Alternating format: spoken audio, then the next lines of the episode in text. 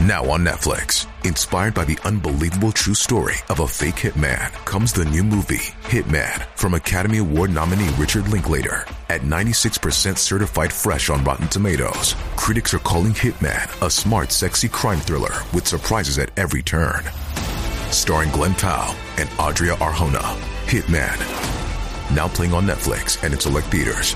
Rated R.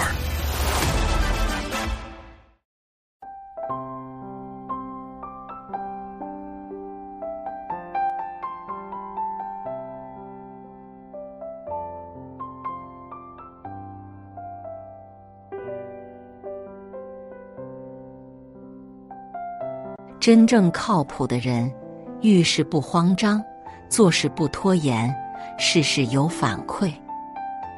巴菲特曾说：“靠谱是比聪明更重要的品质。”我们生活中，聪明的人很多，但是做人浮夸、做事敷衍的人也很多。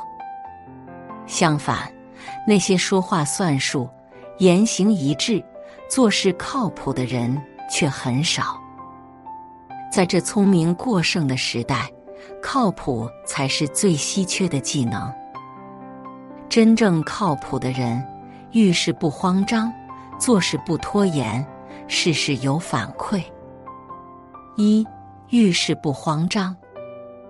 心理学大师弗兰克尔曾说：“一个人无法控制生命中会发生什么。”但你却可以控制面对这些事情时自己的情绪和行为。现实总是计划赶不上变化，面对突如其来的变故，有人手忙脚乱，只能任由事态变坏；而靠谱的人却能够处变不惊，冷静应对，见招拆招。热播剧《人生之路》中。高加林是一本杂志的编辑，在八九十年代，纸媒盛行，杂志订阅量逐年上涨。直到一次紧急会议，老主编告诉大家，杂志最新季度订阅量腰斩下滑，照此发展，很有可能在三两个月内，杂志社就会倒闭。大家顿时慌作一团，有人开始抱怨年轻人不爱读书了，有人急得来回踱步，有人甚至揣测是其他报刊耍的阴招。唯独高加林例外，他冷静下来，先是电话咨询其他杂志社的订阅量，然后立马起草了一份市场调查问卷。半天功夫，高加林便得出结论：现在的读者开始上网看文章，所以纸质杂志全行业衰退。他找到老主编，迅速召开会议，建议开设杂志网站，并提供写作服务，普通读者的文章也能在网站中公开发表。方案通过实行后，杂志社的亏损局面很快就稳住了。他们在互联网上夺得先机，杂志社的名声也因此流传开来。高加林也因此更受老主编的赏识与重视，没几年便升至主编。面对倒闭危机，高加林临危不乱。冷静考虑应对之策，不仅拯救了杂志社，也让自己迈上了新台阶。在成年人的世界里，总是麻烦不断，生活中碰到突发情况，工作上遇到紧急事件，家庭里遭到偶然变故。这时越急躁，你越会忙中出错，越慌乱。事情就越会一塌糊涂。曾国藩就说：“处变不惊，从容应对，为处事第一法。”很多时候，危机并非是事情本身，而是你着急的心态。只有你遇事不慌，稳住心气，才有可能及时脱困，让一切回归正轨。二，做事不拖延。奥巴马在竞选总统演讲时，曾有记者问他：“你最大的优势在哪？”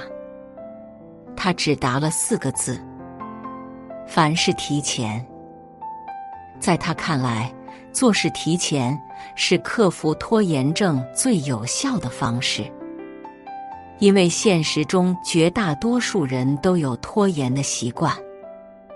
很多时候，一件简单容易的小事，一拖再拖，就会变得棘手难办。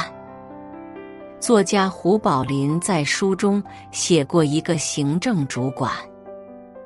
这位主管的公司老总临时受邀出国参加商务会议，还要会议中发表重要演说。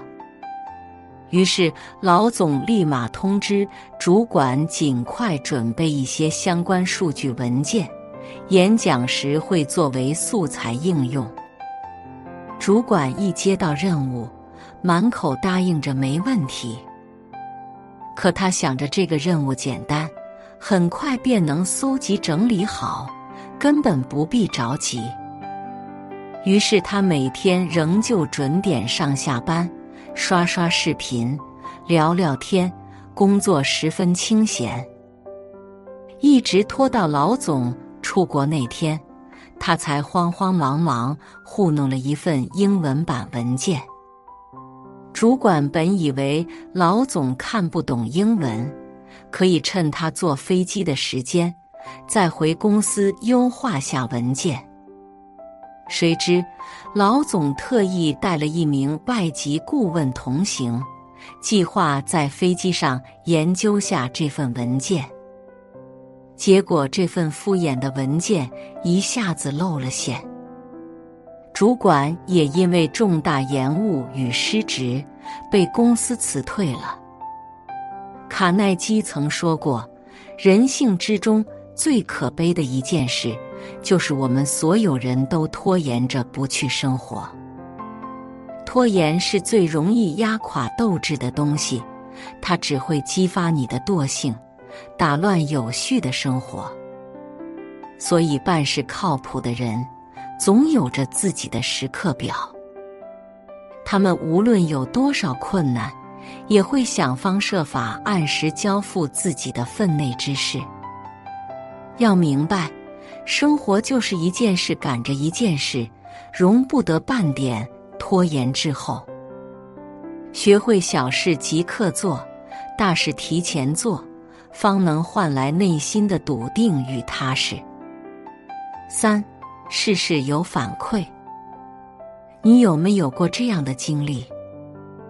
你通知消息，对方迟迟没回复，导致你不知道消息是否传达成功。明明给人分配下任务，他却一连几天不做汇报，以至于无法了解任务进展。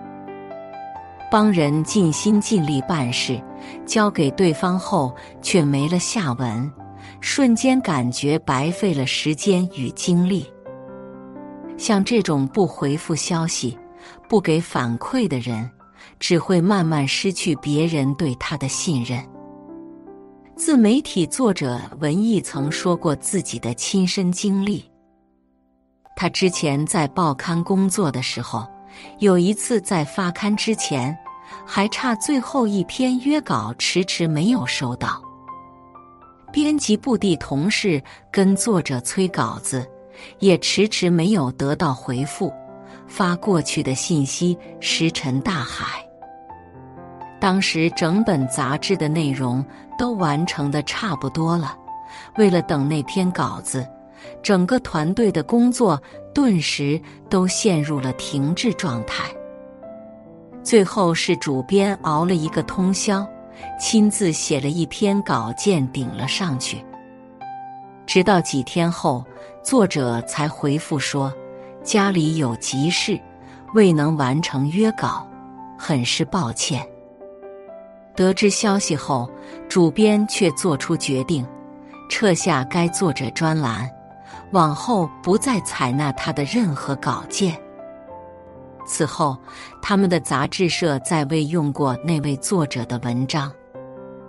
想起罗振宇说过的一句话：“很多时候不需要你有多大的能力，但你得及时告知协作者你的能力边界与行动进度，这就叫靠谱。”无论是生活还是工作，事事有反馈，不仅是对人的一种尊重。